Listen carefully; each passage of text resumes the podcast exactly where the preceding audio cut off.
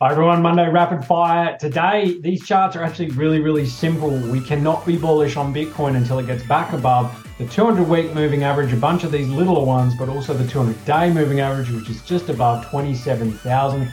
So right now we're a bit of no man's land, very clearly flanked by some larger moving averages.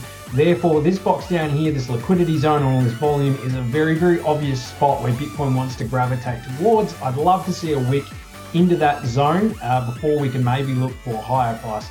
Popping down on the daily, it looks a little better, but still ugly with that retest of the underside.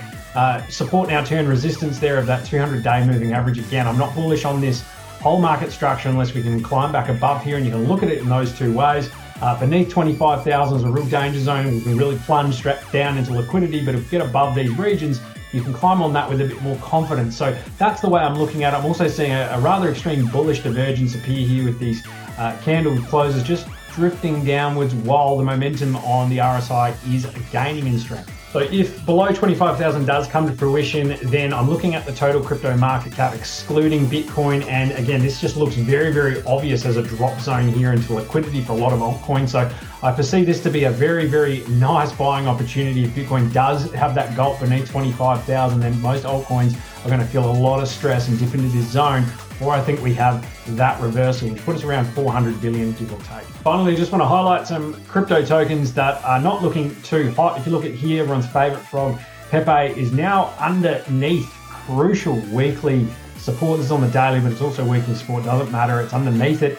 Uh, it's just come up and retested that underside. So there is no support, uh, really volume support that is, uh, until back down maybe a 50% hair, haircut from here. So be very careful with Pepe if it just continues to stay under this support level. Does not look too flash, especially if the broader market has a fall. And if we just drop on over to another really, really popular token, that is Cardano.